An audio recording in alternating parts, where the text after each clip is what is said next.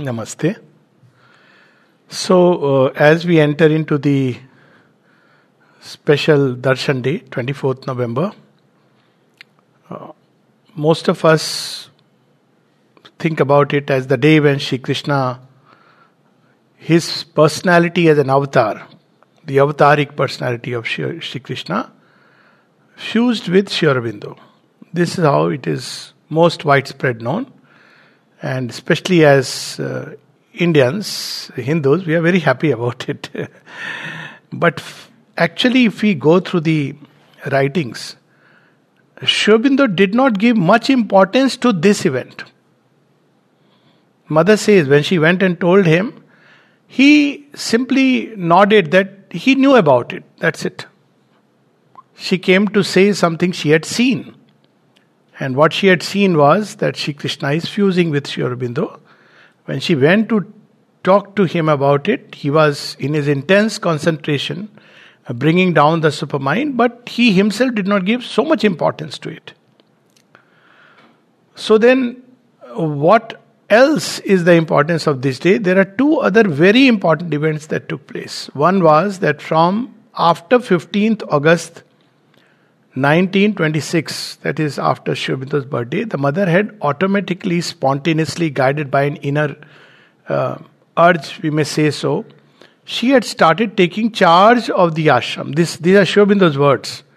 On her own, obviously she knew what's why she was doing. And when she started taking the charge of the ashram, her first urge was to bring down the highest for the children who were there. And she brought the children, uh, brought the gods into the earth atmosphere. They began to manifest in many of the disciples, handful of disciples. We, they were not disciples also. They were people who had gathered around Sri Aurobindo. And they started having brilliant experiences of a very high kind. And then she goes and tells Sri Aurobindo about it. Sri Aurobindo says, yes, I know, we can make a great religion out of it. The greatest, and till the end of the world people will, you know, uh, worship. But this is not what we want. It is an overmind creation. Nothing short of the perfect perfection. That is the supermind where there is no possibility of any error. Creation of the gods is still subject to error. Because it stands on the borderline. It's not yet crossed into that complete truth consciousness. It's like the rays and not the sun itself in the language of the Vedic rishis. So the mother understood by her inner consciousness, and she dissolved that entire overmind creation and started anew for the supramental work. Now what that is, what this means, we'll talk about it perhaps tomorrow in a Hindi talk. And the third event, which is equally significant, is that it, uh, it is the day when the mother formally, she had already started taking charge of the disciples, but twenty-fourth November nineteen twenty-six is the day when Sri Aurobindo completely withdrew from all outer uh, activities. There were very few anyways. And the mother took direct charge of the disciples. So when someone asked uh, Sri Aurobindo that there is a charm and poetry in the fact that the ashram doesn't have a foundation day. Still, I would like to know if people may like to know when is the foundation day or when was the ashram formed. Sri Aurobindo says that twenty-fourth November nineteen twenty-six can be considered as the beginning of the ashram. At the same time, he, the mother says something very interesting. The ashram new year is actually fourth April nineteen ten. That means fourth April. And the reason is Sri Aurobindo's coming, only, only after his coming that this possibility started. So we can talk a little bit about the Sri Aurobindo ashram. And it's a mother's creation, so it's very difficult to talk about it, even to understand it. One of the best ways to understand the ashram is to live it, and for a long time, don't try to understand it. And as you live and as the ashram grows into you and you grow into the ashram life, one begins to little bit understand. Because it's mother's srishti, it's not a human srishti. Even to understand the creation that we have made is, I mean, we have participated in, so difficult. But there are several hints that the mother and Sri Aurobindo have given, and we can talk about it. But before that, it should be very, very clear that making an ashram or building an ashram or creating an ashram, whatever we may say, and uh, having disciples, this was not Mother's and Sri Aurobindo's mission. Someone asked Sri Aurobindo, he says, this will be hardly anything for the Mother to come down and start an ashram with some people. This grew as an extension of their core mission. So their core mission was to create the bridge between man's mind and God's, to build the bridge between earth as it is today and the supramental worlds that are trying to manifest. And the Mother says very powerfully that even if not a single person recognized, still they would do it. The avatar doesn't need anybody to know. And the Mother said, our work does not depend upon any human being. This work doesn't depend on any human being. And it's we can take a comparison. For instance, Sri Rama came in the avatar and he brought in a new consciousness. He didn't start an ashram. He didn't even give a you know talk or write anything. Shri Krishna, very few recognized him. He gave the Gita. He didn't start a school, and yet we see that his work was done. Similarly, Sri Aurobindo and the Mother's work would have been this part of the work which is the most important work. This part of the work was entirely upon them. They were the bridge.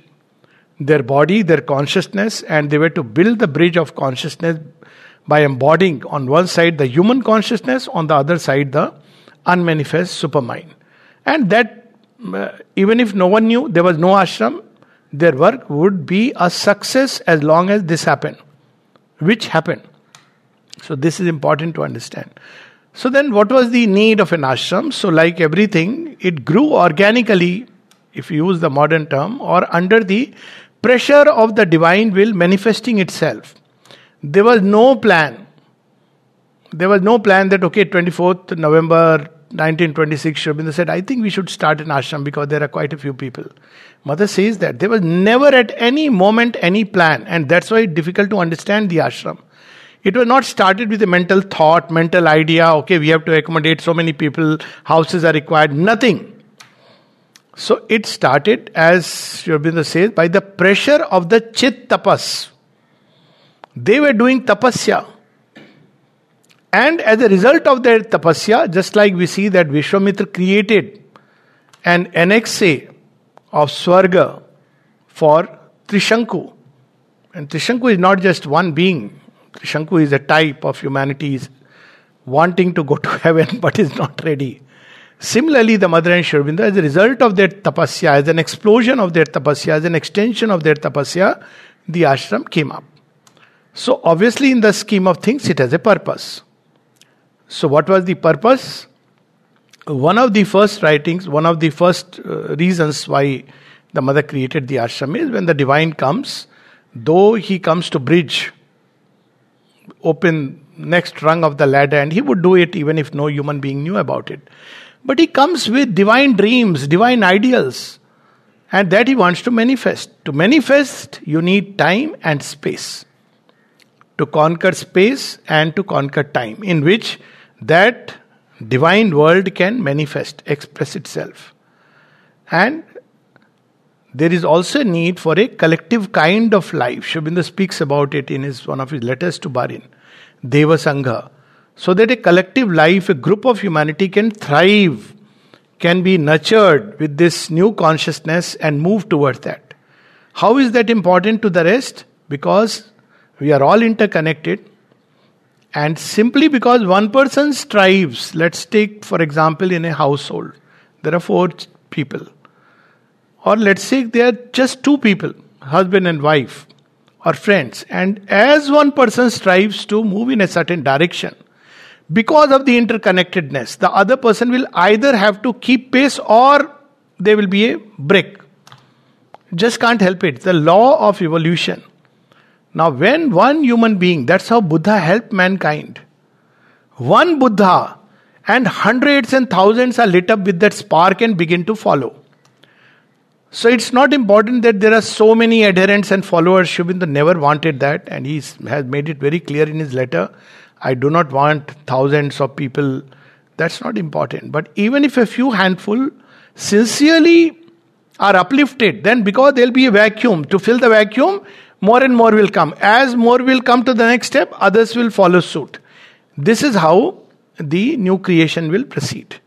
So this was the whole purpose, that let there be a sample of humanity. And there was a burden on this sample of humanity. These two came, just as with Shri Krishna, certain devatas and devis came, even asuras and rakshasas came, because they are part of the grand scheme of things. So they were all waiting for this moment, and they also came to become part of this scheme. How were they going to help by becoming part of this scheme? Very simple. Let's take, for example, a scientist. He experiments in uh, on discovering, let's say, the principle of electricity or solar lights. He does it in his own laboratory with a few assistants. Each one contributes something. There is the main scientist who has the idea and is working out all the inner plans. There are others who are trying to build, you know, panels. There are still others who are trying to find how to fix it. But once it has been worked out in one laboratory, then it can be replicated. It's like a fire which spreads. So Shubhendu, in one of his letters, writes, this ashram is a laboratory, as X puts it. A very different meaning. How is it a laboratory? It's a laboratory of human evolution. Where does the laboratory begin? People enter from very, very different kinds of Uh, points into the ashram life. It was asked to Sri Aurobindo, I wish you had all people like Vivekananda into, into the ashram. What a master and what a disciples. And Sri Aurobindo writes humorously, as to the disciples, I agree, but that was his way of saying. But your other question, that if I had disciples like Swami Vivekananda, it is very doubtful if they would even agree for this kind of venture, because it's very difficult.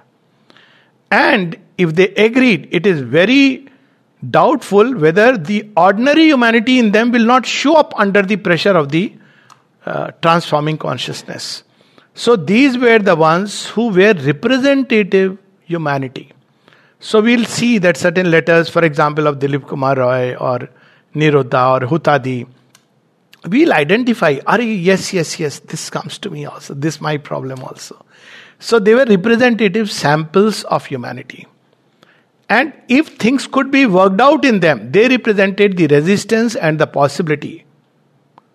And if things could be worked out in their nature, it would automatically, through a morphogenetic resonance, if you want to use a scientific term, it would help many others who are going to come hereafter.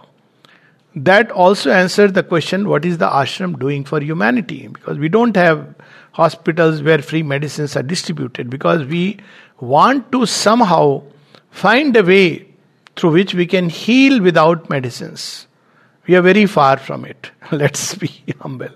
Many have not even woken up to this idea. We don't have a free school because we want to try out a new education way through which all education can become a self-unfolding of the divine within. We are very far, but the work is in progress. We want to discover new ways of structural engineering, Golkund is an example, which can become the yoga of the divine in the material world. We are very far from it, but at least we have a couple of examples. We want to discover new ways of music, new ways of art, new approaches to science towards solving human problems of food, of greed, of need, everything. Of equality, of fraternity. And if it can be done here, of course, as I said, there is still a long distance. But once it is done here, it can become a prototype for others. Few things. Today the world cries for equality, fraternity, freedom. Everybody says this is the ultimate nara of mankind. It's not just a political slogan, it's a spiritual need. Now how is it? Uh, very beautifully it is there in the ashram life. It's so natural. One of the first things that struck me about the ashram is, oh, all these three things which are dear to me also. I say, Ari, it is there. How there is freedom. Everybody is given maximum freedom. Minimum rules, mother's own words.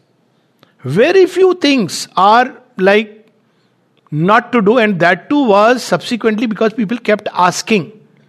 Because you can't create a new creation unless you try out different possibilities, experiments. It's an experimental thing.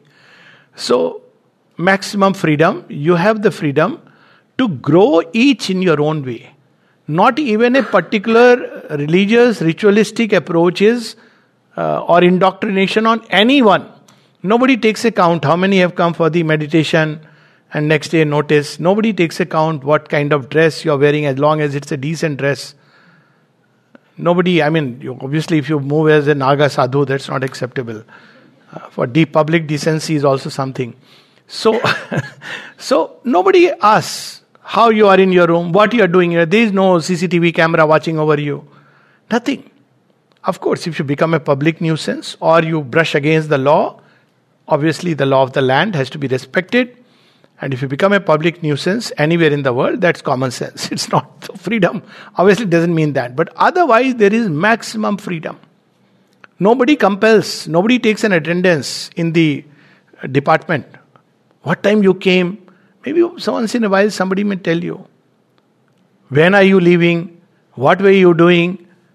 They may, you know, they are always gossipers who may talk, but this is not the ashram ethos. She didn't build it like this. These were never encouraged. In fact, Mother said to gossip about what others are doing is unfaithfulness to the divine work. And this is not our task. So this is about freedom. Why that freedom works out here? Because there is a center to the freedom. And that center is the divine. Freedom doesn't mean that I'll do what I feel like, what I want to. It is understood that the goal is the divine. So then that freedom, now you organize your life in your own free way, which will help you to find the divine. And if we don't, what if we don't? The pressure of consciousness of the ashram will automatically, people can't bear it and they go away. This has happened. If you think that, you know, if one thinks that, okay, I'll do whatever I feel like, it doesn't matter, nobody is here to monitor me, nobody is going to tell me, it doesn't matter. There is a, Mother says at one point, there is no outer test, but there is a very severe inner test which goes on. There are forces that are constantly, and she is watching over it, ultimately all under her grace. That's why it's an experiment, it's an evolution. So a point comes when you one cannot bear the pressure of change, so one goes away. It's perfectly fine. It's it's nobody asks a question. Nobody calls anybody, invites to join the ashram. In fact, right from Sri Aurobindo's, I mean, it's a way of saying Sri Aurobindo's time, there were many more people who were asked not to come. From twenty-fourth of November nineteen twenty-six till nineteenth, fifty, fifth of December, there were hardly about one hundred fifty or two hundred people who were accepted as ashram inmates. Most people were not asked. They were asked to do the sadhana outside. So another illusion which you must not have is that one must become an ashram inmate to do the yoga. Several letters of Mother and Sri Aurobindo, it's very clear that one can be anywhere and do this yoga. Even in the ashram or in Pondicherry, let me put it like that, there were two kinds of people and there are plenty of letters to that effect. Those who came with family, who wanted to support the family, who came with a child, who came with wife or husband, whatever it is. So they could be part of the ashram, they would be considered like that, but they are supporting themselves. That means they are earning the money and they are, uh, this was one of the bases. It was not that they are not ashram inmates simply because they are having their family. This is a, another conception that many people have. There were, there was always people like that. On the other hand, there were those who came who wanted to join the ashram in this way that, you know, physically I want to depend fully on the ashram. So in that case, whatever they, nobody was asked for it, but whatever they could, they offered to the ashram. And then they continued to remain as part of the ashram. Even now you have something very similar. You have prosperity list and the non-prosperity list. So we, people are ashram inmates. Even there are people in Pondicherry who are earning their livelihood or who have earned their livelihood, who have family and children, but they are part of the ashram. They are offering their work. They are um, going to the samadhi like that. So of course changes in outer structure take place. So this is the essence, and there are disciples outside. There is a letter of Sri Aurobindo who says there are very few who are called to live in the ashram. There are many more disciples outside than there are in the ashram. Because this place, the pressure is very intense. It's an unseen pressure. It's very difficult to understand. That's why when people would come to have some peace, the mother would say, there is that hill nearby, can go there. Because as we understand peace, a retired man's peace, every day I'll go sit at the samadhi, do some meditation, little bit work and I'll be at peace. Here there is pressure for transformation. And this pressure is not at all visible. This pressure gets more and more when we begin to stay here. And as we begin to stay, live here, then that pressure, what does that pressure do? Brings out all that is hidden inside. It's like a catharsis, a cleansing, a pressure to change. And we are compelled to become sincere. If not, as I said, people part ways and they have the freedom to do that. So freedom. Equality. We all dine together. And I won't use the word wine together. We all divine together. Yeah? Wine, divine wine, we, we drink together. We Nobody asks anybody. जात ना पूछो साधु की पूछ लीजिए ज्ञान यहाँ ज्ञान भी नहीं पूछा जाता you people sit together in the dining room you'll never see which caste the person is from whether person is Indian European nothing equality again why this equality works out because it is based on centering around the divine what is that bond which ties not that I am an American or an Indian or European but simply because I am a child of the mother and others are also devotees and children of the mother. And while I may have dislike and likes like any human uh, um, difficulties and problems, but yet this is known that okay, there is that deeper link which is always there. So equality. Everybody has equal opportunity. This of course is rightly speaking fraternity, but also equality. Everybody has equal opportunity. What is that equal opportunity? All the ashram facilities. Be it sports ground, swimming pool, tennis ground, music section, learning anything, art department, everything is available to everybody. Not just V I Ps. In fact, if you behave like a V I P, there is a problem. Yesterday I went to sports ground to park my scooter. It's raining. I want to park in a place. No, sir, you cannot park. One lady out there. So I started. I said, Amma, doctor Aya, something. Doctor, okay, but take the scooter away. No V I P. I is so sweet. You feel so happy that yes, that ethos is still there. So there is no V I P culture. Okay, you'll see first time when I went with Yuman Bhai to Gloria, I didn't know he's a trustee. He just said, come. I sat with him. I saw a man in dhoti and wearing a shah, banyan. By his side there was this fellow who was sitting and I am going with him. He asked me a little bit, didn't speak much. He showed me Gloria, came back as if he was duty bound to do these things. He would send me a, uh, on birthday because we shared the birthday, happy birthday, and I used to be surprised how he remembers. That was that's a kind of humility. Many times you won't even know. There are people in the ashram who don't know who are the trustees. You'll be surprised, but it is true. So that V I P culture and this and that is, those who want to flatter and all is a different thing altogether, but it's neither expected nor required. Everybody has equal rights, equal opportunities to grow. So this is the way these this ashram has grown up to hold an ideal of humanity very high. And why this is possible? Simply because this life is centered around the divine. And this is a message to the world. You can't have these ideals if you cherish limited identities.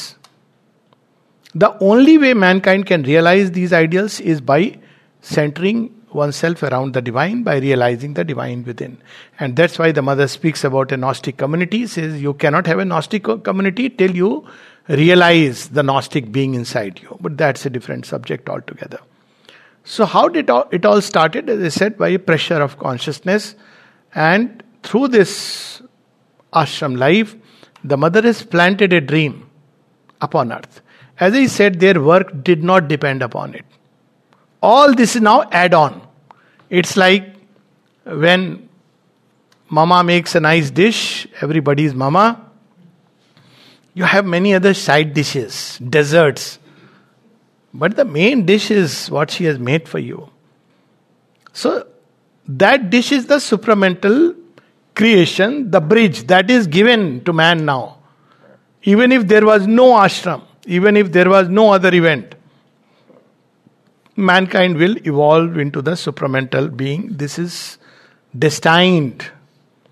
But then there are add-ons. After all, divine has come. No? He is not happy only giving us, okay, there is the bridge, because thoda unki bhi to maryada hai. So he said, okay, I'll create a space. This is one of the gifts of Sri Aurobindo and the Mother to mankind. You can do the sadhana everywhere, but come here. You will have better opportunities. So people go to companies to see for opportunity. So what is the opportunity here? The Mother describes it in one of her uh, passages, a dream. Which nowadays you see, Auroville, it is being distributed, a dream. But it was originally written before the Auroville was formed. She writes, and this is how the ashram life can be best described. There should be somewhere on earth a place which no nation could claim as its own, where all human beings of goodwill, who have a sincere aspiration, could live freely as citizens of the world and obey one single authority, that of the supreme truth. A place of peace, concord and harmony, where all the fighting instincts of man would be used exclusively to conquer the causes of his sufferings and miseries. We are experimental beings who are trying to work it out. How far one succeeds, that's only the Divine Mother knows. But this is what the ashram is meant for. So there are people who need to be to fight the outer war, definitely. But there are people who have to take the much greater and more challenging inner fight. Not all are ready for that. So this is the inner war. A place where the needs of the spirit and the concern for progress which take precedence over the satisfaction of desires and passion. We have everything that we need for. We have a room, nice, clean, hygienic food, exercise, gym, studies. If you want to develop, learn languages, learn music, art, everything, dance, different things. But if one says, I want, uh, you know, that letter of Sanadi, uh, you know what? I want to have um, lobsters, fishes. She writes to Sri Aurobindo. All these things. See what a free relation they had with the master. You know what? I want to have lobsters, fishes, crabs. I want to eat. Sri Aurobindo writes, eat your desire. So, sense of humor. So it's not pleasure and comfort. But everything that one needs is there, because now you are provided. Mother says that several times she met people in her life who would say, how can we pursue a spiritual life, because we are so bogged down with our outer needs. So Mother used to think that when time comes, if I get an opportunity, I'll create a space like that. And she says, somewhere around what is known as the middle age, or middle of one's life, I had the opportunity. And so I created a space where people need not uh, worry about livelihood, about a place to stay. This is the true communism, not that barrel of a gun. So this is the communism which is the divine communism, whose example the ashram is. But uh, she says that uh, I've seen that it doesn't work out. So this, of course, uh, marks to us, not very flattering marks. But she says it's okay. It's for the divine. These are things which she says ki, uh, nevertheless, it says people are called. Uh, how many can sustain the pressure? Uh, it's she, she she allowed that big leeway, because she knew that this is a very difficult task. And as I said, this is one of the creations. Equally, Auroville society, they are one of the creations. Even if none of them was there, their work will be done. Only they are trying to make it easier for all of us. There are people who have this need and they are bogged down by outer situations. Children would be able to grow and develop integrally without losing contact with their souls. Education would be given not for passing examinations or obtaining certificates and posts, but to enrich existing faculties and bring forth new ones. In this place, titles and positions would be replaced by opportunities to serve and organize. The more you are ready for serving, the more work is given to you. It automatically comes. So it's not based on title. What am I going to, can I put your symbol, some people, no, mother's symbol now part of the ashram in, in visiting card, no. Leave your visiting card. Or if you want to keep your visiting card, keep the only visiting card is going inside, there the visiting card is Ma. And you can't fool there. Those fellows know. So, the bodily needs of each one would be equally provided for. There are no like big houses given to those who, who are ministers or anything like that. There is an equal opportunity, equal facility. And intellectual, moral and spiritual superiority would be expressed in the general organization not by an increase in the pleasures and powers of life, but by increased duties and responsibilities. On our own. Nobody gives a charter of duties. You don't get a job description. Nothing. Beauty in all its artistic forms. So it's a very different ashram like any other. Every aspect of life, every field is there. Beauty in all its artistic forms, painting, sculpture, music, literature, would be equally accessible to all. The ability to share in the joy it brings would be limited only by the capacities of each one and not by social or financial position. Any ashram inmate wants to learn any of these, they are very good teachers, you can just enroll, you can learn. No money, nothing, no questions asked. So this is how you can learn languages, you can learn music. For in this ideal place, money would no longer be the sovereign lord. That's a very important thing. There is no special darshan. I, I was very happy when I came here. There is no deluxe darshan. No special darshan. Nobody sees, okay, how much is in your pocket. They see what is in your heart. Even that they don't see. Because people don't have the vision to see. But nothing. How much you are offering? They will simply give you an envelope. Put it, write it. That's it. Nobody is watching over you how much you are offering. Even small amount of money, still you get a blessing packet. Still it is all accepted. Nobody said, oh, only this much you are giving, you are a rich man. Nothing. So money is not the Lord. Individual worth would have a far greater importance than that of material world and social standing. There are so many examples of this. One of them, funny one was one Major General Saab. He was working in Shubhendu Society, but it was very interesting. He was a very nice person, very good human being. He would not uh, throw his weight around. And once everybody thought that uh, people use the word General, General. So there were people who didn't know about the rank structure. They thought General Saab is very general category. Major is good. And he used to take it laughingly and he would say, you know, everybody calls me Major Saab, Major Saab. I am also enjoying. So there is no such thing. There are so many instances. Someone came to International Guest House. There was a person stand, sitting on the stool outside who gave all the directions, hints, everything. And afterwards he came to know he is a retired Supreme Court judge.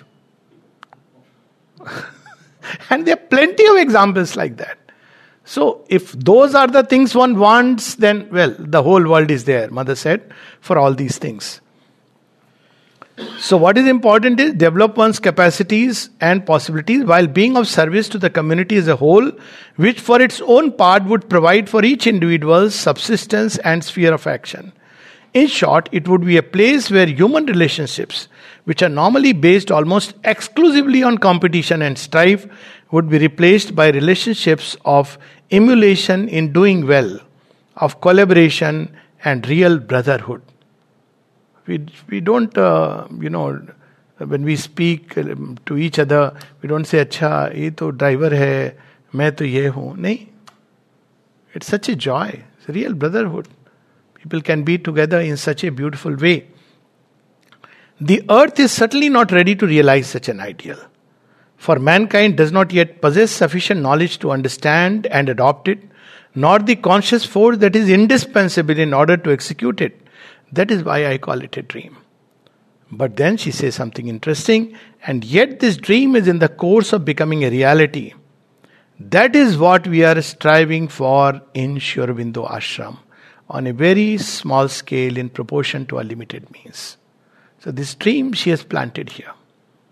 But this is a dream for the whole world. This is only a small seed plot.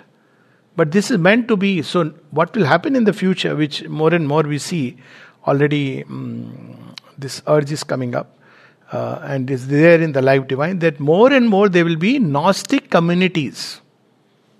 They will spring up all over the world. I know people in uh, um, certain places who are trying this experiment. Gnostic communities, where people would like to live. Communes, this is the future of mankind. Not societies, but communes, where they live together, centered around, their life is centered around the great ideal. And that's how they will come together, support each other, nourish each other. And this, uh, when it will manifest, we don't know, but this is going to be the future. There are some places, uh, very few, but it has started. Delhi Ashram is one example, branch of the Ashram. There's some society centers, some centers outside where people are trying this. And that's why Sri Aurobindo says in one of his letters, for the Ashram, there has never been at any time a mental plan, a fixed program or an organization decided beforehand. So all those people say, this should have been like this, that should have been like that. No, sir.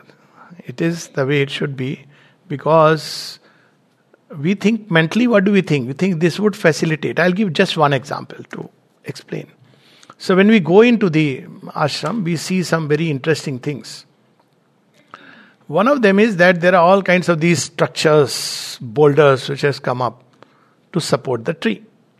Standard practice is cut the tree, make a nice space. Mother would never agree to that.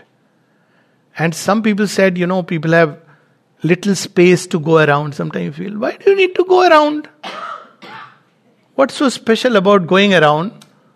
Go around them, center them and go around them in, in your being. Who prevents us from making all our activities centered around the divine? Then there was another place where, you know, they, the, uh, the ceiling was a little low when people entered. It's reminded me of the story of Naldamayanthi, where Damianti says, if somebody can cross the low ceiling, that means he is Nala. Very symbolic thing. Humility. So somebody said we should change this. No, no, no, it's very correct. It will teach people humility. To bow down. There was another where people were asked, oh, this person is, he keeps talking ill about the ashram. Why have you kept him here? He said, that's a very good thing. It's a test for people's sincerity. Everybody has a place. He's doing his self-appointed task. Imagine what a job. The person is making people sincere. Big task. By only doing complaining and grumbling. That if still people stay on, that means they are genuine about the yoga. How this has developed. And every time a problem comes, the only way is by the adjustments of consciousness that the Mother and Sri Aurobindo are doing all the time.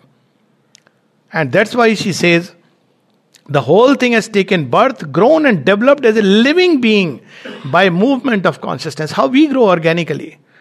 Every parent wants to plan their child's life and every parent learns that it cannot be done. But they learn it by the time the child has his own children, who believes in the error of the parent that I'll plan my child's life. Isn't it? But life doesn't follow that. It grows organically through many unseen, unforeseen events, circumstances, everything. So this is how, what they do is by the pressure of consciousness, things emerge.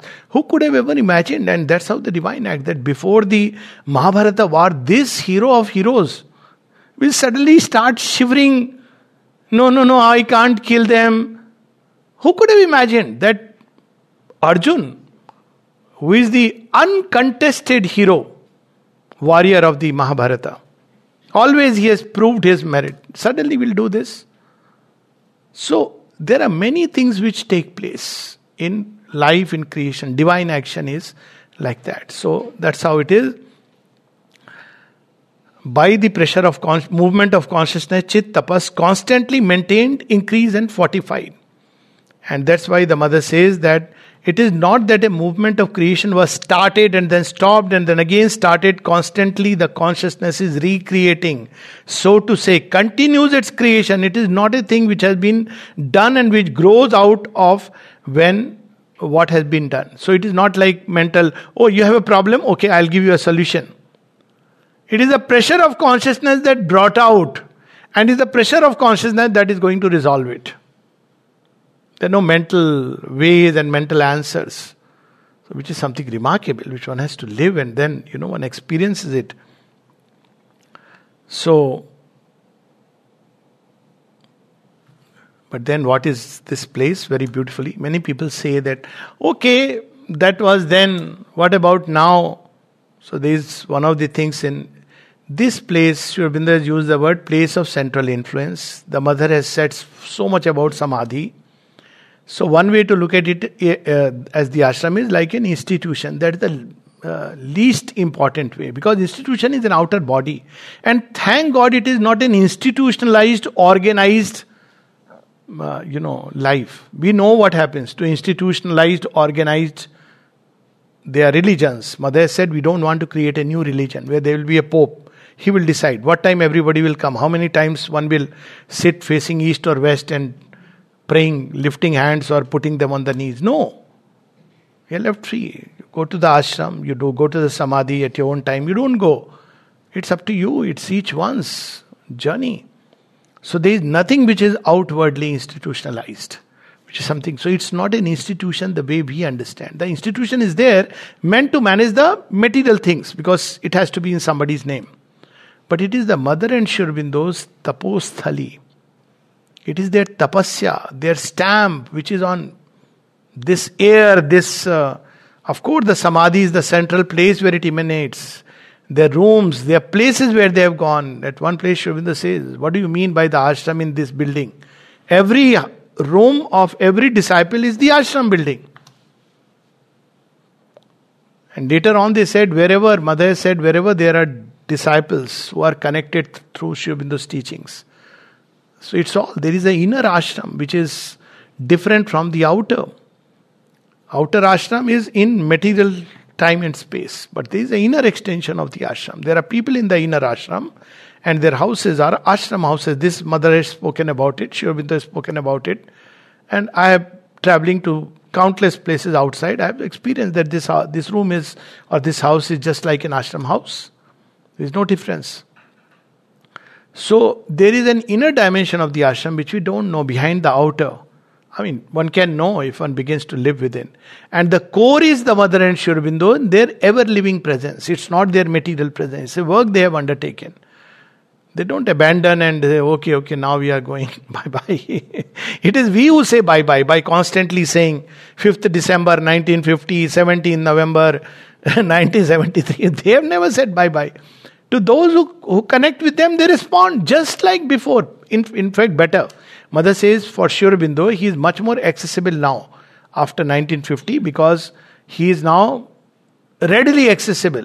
You go to the samadhi, there are twenty people staying, sitting there, everybody's prayers. You don't have to write a letter and get an answer. These are Mother's words. He answers to all of us simultaneously. And answer is, as I said, the movement of consciousness. So it is not necessarily a mental answer, though even that can be given. So this is how, or it can be translated in our minds as a kind of answer. So this is how the ashram has been. So Mother says another thing about the ashram. People say, when the supramental force manifests, we shall know it quite well. It will be seen, not necessarily. Mother's words.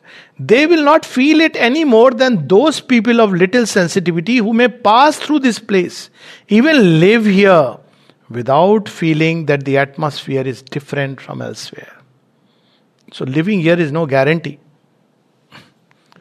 Living is the guarantee. Not living here, but living. That is the guarantee. Who among you feels it is such a precise way, in such a precise way as is to be able to affirm it? You may feel in your heart, in your thought, that it is not the same, but it is rather vague, isn't it? But to have this precise perception, and then the mother says, when she came from Japan and she felt Sri Aurobindo's atmosphere, ten miles away. And then again she says when she went, as soon as she goes beyond the lake. So she says that my atmosphere is spread around up till the lake estate. She says I have I had the contrary experience also. And therefore, well, those who are sensitive in their physical consciousness ought to feel that quite concretely. And I can assure you that the area we call the ashram has a condensation of force which is not at all the same as that of the town and still less that of the countryside. And I think all sensitive people feel it, and that's why they come. So there are many people who say, what is the point of going now to the ashram? Very much the point. Because there is something available here. People come here from, God knows, I mean, I know one story which Hasubhai was narrating to me. This is his house where we are having these satsangs. So he was saying that once he came for a very short while from the U S to Surat, and he had just about half a day, and he asked, um, Usha Ben was here, that uh, I'm thinking, should I come or not? I have very little time. She said, even if you get half an hour to sit at the Samadhi, you come, it's worth it. And he comes, he was sharing this. And it's worth it.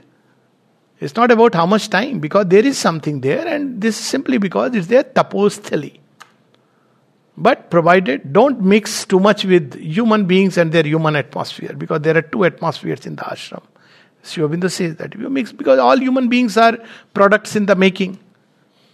You know? When Durga Pratima is in the making, you can't treat it like Durga, because it is yet not. It is yet in the making. So, of course, there are all kinds of people in different stages of evolution. There are some very evolved people. But best is come for the ashram. Spend time at the samadhi, the playground. Participate in ashram activities. Take a stroll on the beach. Sit quietly, read. Library house is there. There are, of course, satsangs. There are things like that. And that's wonderful. Collective meditations are there. So, this is the, this will always remain. Nalinda says, as long as there is one person having faith, its importance will remain. It's not a place which is started on this date and closed on that date. It's meant to be a hub in time and space to receive and transmit the supramental force with all its intensity. Now it's working everywhere. This is what the mother said. Now it is working everywhere, and yet it is the place where its intensity is maximum.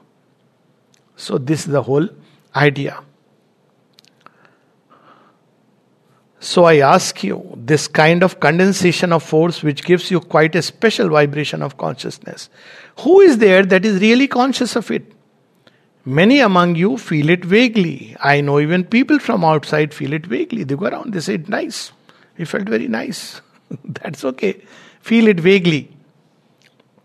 But the precise consciousness, the scientific consciousness which could give you the exact measure of it, who has that?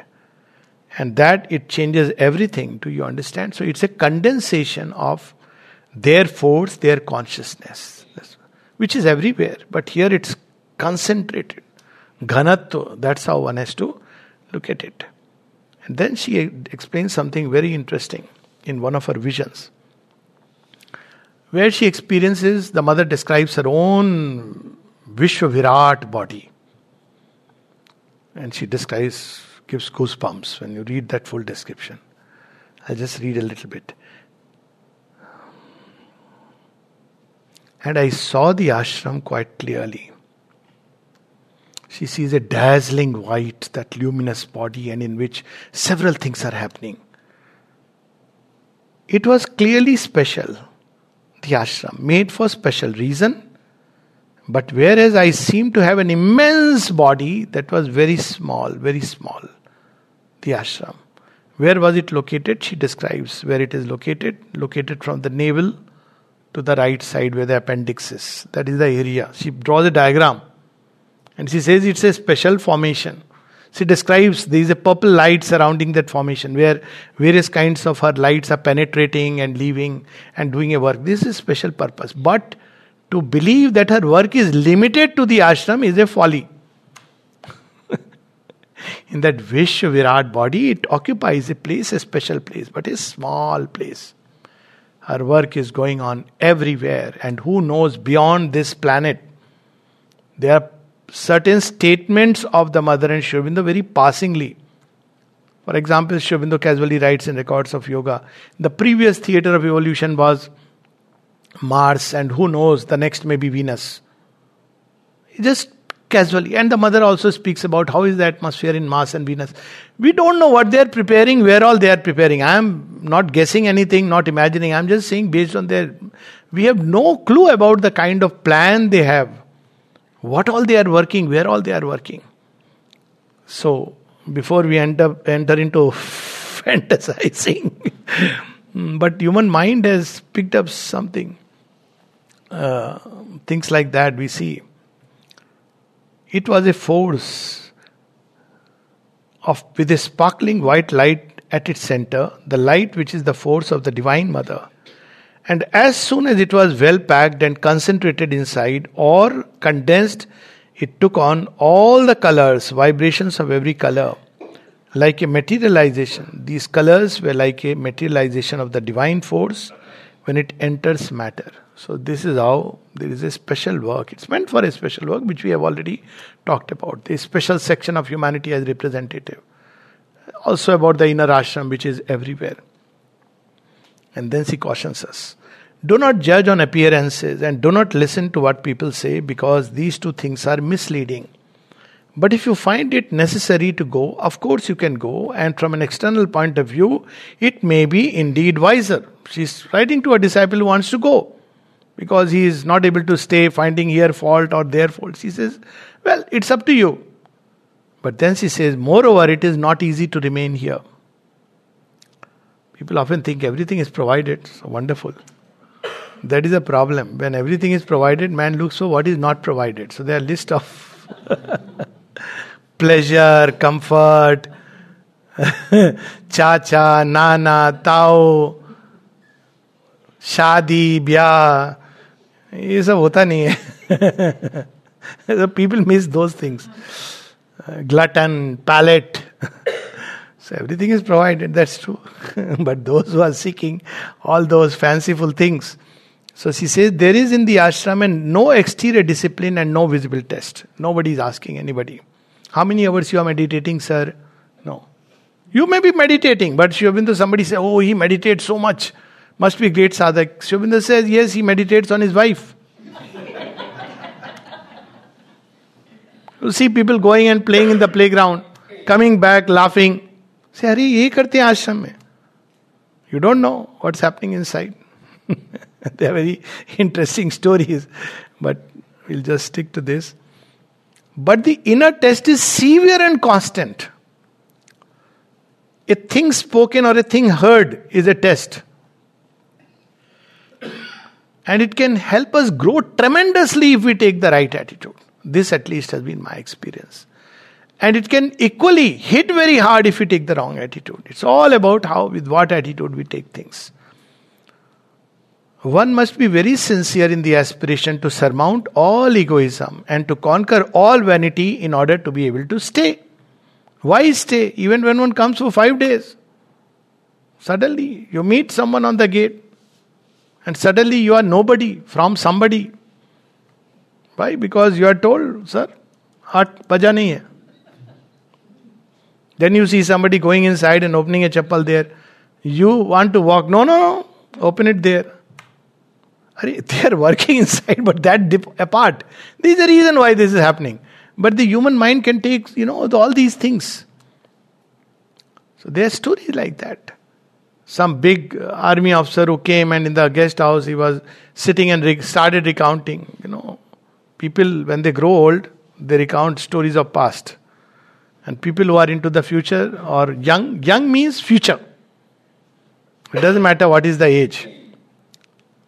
So suddenly the man who was at the reception, he said, please stop talking all this. He took great offense, he started crying. War veteran, talking like this. Expecting people should stand, do namaste and say, Jai Hind sir, aap bahut great ho. Nothing of that sort. So these, these things are inbuilt. It is built like that. Someday you feel, ah, so nice, I have overcome a difficulty, and suddenly something will come, somebody will say something. A little criticism. Talk, sir, talk was nice, but you know, there were these flaws, one, two, three, four, five. I am giving random example. I took your medicine and my uh, condition became worse.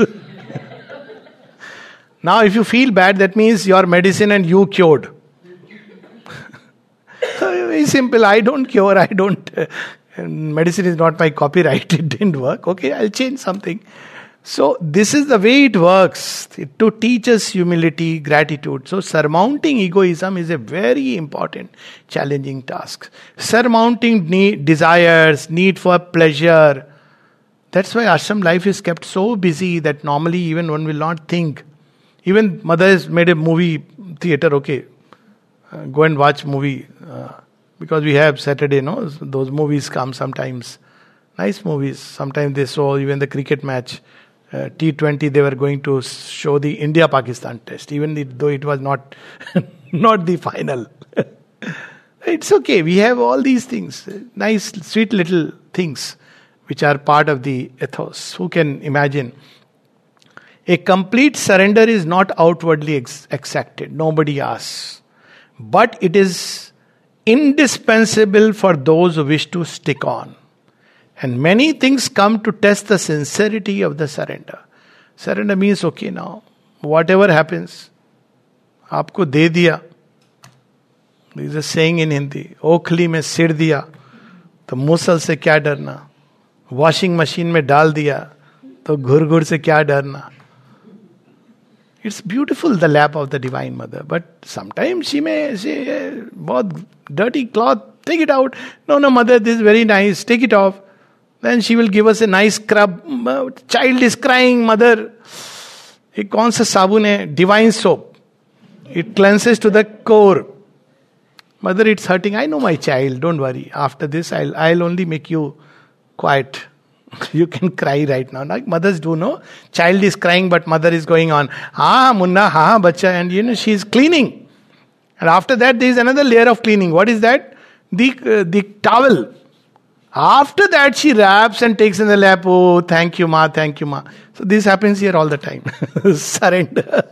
Child should surrender to the Divine Mother and put oneself in her arms. This is the way to live here. So every place has its own rule. When you go to a new country, visa, there are rules you need to know. You can't say, I will drive the way I drive in India. No. Pehle to, which side of the car, this takes time. After so many years, I still get confused, right or left. Because you are used to a certain pattern. So here, we are used to those patterns. You share things with your uh, friend, with this or that, God knows how many. Here, only sharing is with Mother. So wonderful. And then she relieves, she does everything. So surrender. This is the key. One single rule. To keep surrendering oneself more and more.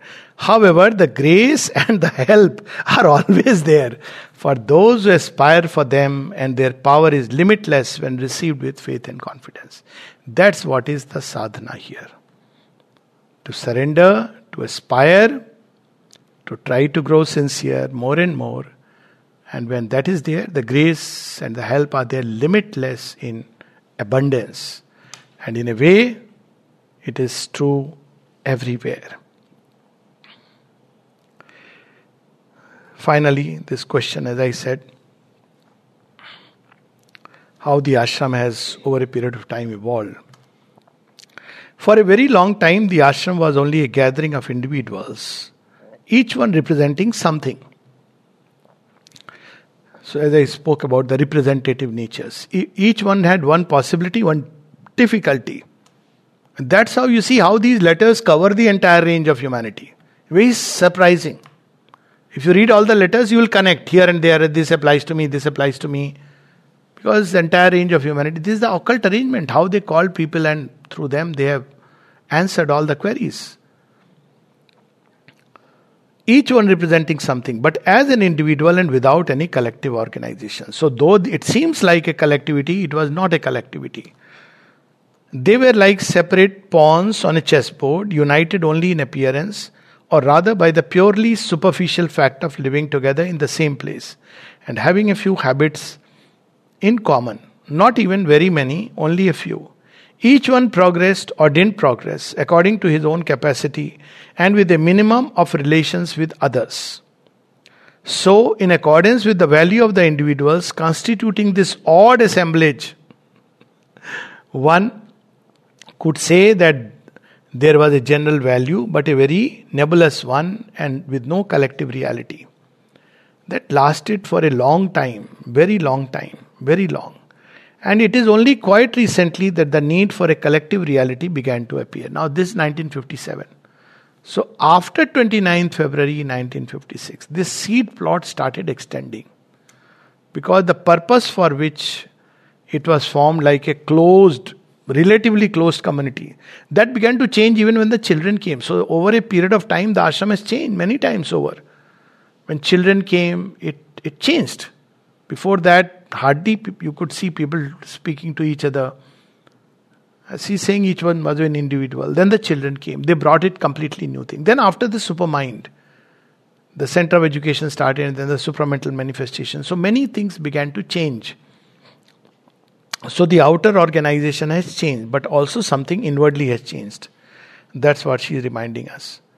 The need for a collective reality began to appear, which is not necessarily limited to the ashram, but embraces all who have declared themselves.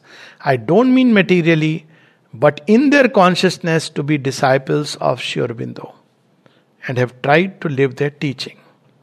So now this is a new thing which has taken place. Now all of us, wherever we may be, who inwardly believe that we are disciples of Sri Aurobindo and want to live their teachings, are all connected. So now what happens in one of us gets translated in everyone. And so on and so forth. And this has impacted the ashram life in a certain way, because all that closed, concentrated life, many old timers used to say, oh my God, now there are so many people coming. They couldn't understand. But actually this is important, because now the general condition is going to rise up. So I used to tell some of these old timers, please go outside and see what's happening outside. There are so many places, so many people who are inwardly so beautifully progressing. Precisely because now the collectivity is not just limited to the ashram life. Anyways, that collectivity was uh, hardly uh, true collectivity, because true collectivity is not based on anything external. That's how the mother describes. It's based on the inner adhesion. So wherever there are people who are turned towards Mother and Sri Aurobindo, and this has come in two, three places, I've just picked up one of the passages, who are open to them, have declared in their consciousness, they don't have to tell anybody outwardly, that they are disciples of Sri Aurobindo and the Mother, and who are trying to live their teaching. Now we are all together, and this is what creates the inner ashram. So there is the inner ashram in which many of us are there, who is there, who is not there, Mother knows. And there are people in the outer ashram who may not be part of the inner ashram. This too she has said. The people who are outside who may be part of the inner ashram. And they come together, mix together, meet together. Sangachatvam, sangvadatvam, sango manasi. And eventually till all earth will become a single plan. So this is the Sri Aurobindo ashram. So much more. So its relevance as the hub, its relevance is not in the past. Ashram is never an institution of the past. The outer things will change. But its relevance is to provide a concrete space, not just for the practice of sadhana, which is, yes, of course, it provides that atmosphere, but most importantly, a hub of supramental, condensation of the supramental forces, consciousness, so that people can come, recharge, Sri Aurobindo's words, huh? recharge, and then go back, and then come back again, recharge and go back again. And to those who are devotees, who love the Mother and Sri Aurobindo, where else they will go to receive the concrete stamp of the Mother and Sri Aurobindo's physical touch. You feel their breath in the atmosphere, and every building where they have walked, where they have put their feet, where they have touched, vibrates with their living presence, and of course the samadhi, where one feels it so very concretely. So this the ashram, and so much more, which the human speech cannot describe. It's an occult miracle of the Divine Mother. Do not try to in- understand it. Try to live it, be a part of it. Ma.